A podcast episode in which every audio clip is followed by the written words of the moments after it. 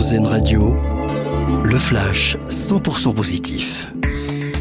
Bonjour à tous, une bonne nouvelle pour les salariés français de Stellantis. Ils vont bénéficier d'une prime d'intéressement de 4300 euros minimum, en hausse de 300 euros par rapport à l'an dernier. Il s'agit de la redistribution la plus importante réalisée depuis 10 ans selon le directeur des ressources humaines du groupe automobile. Il faut dire que Stellantis a réalisé un bénéfice net record l'an passé de près de 17 milliards d'euros. Un appel à témoins un peu particulier à Bordeaux. La police recherche un jeune homme pour le remercier. Au début du mois, il a sauvé une jeune fille qui se faisait agresser en pleine rue.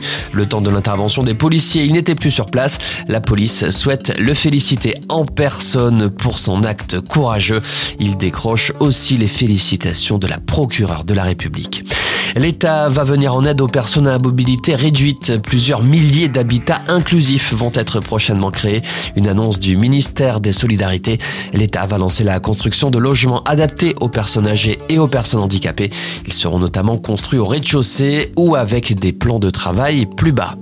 Et puis c'est décidément la journée de Steven Spielberg. Alors que son film The Fablesman, très attendu, sort aujourd'hui au cinéma, on apprend par ailleurs que le réalisateur américain travaille sur une série au sujet de Napoléon.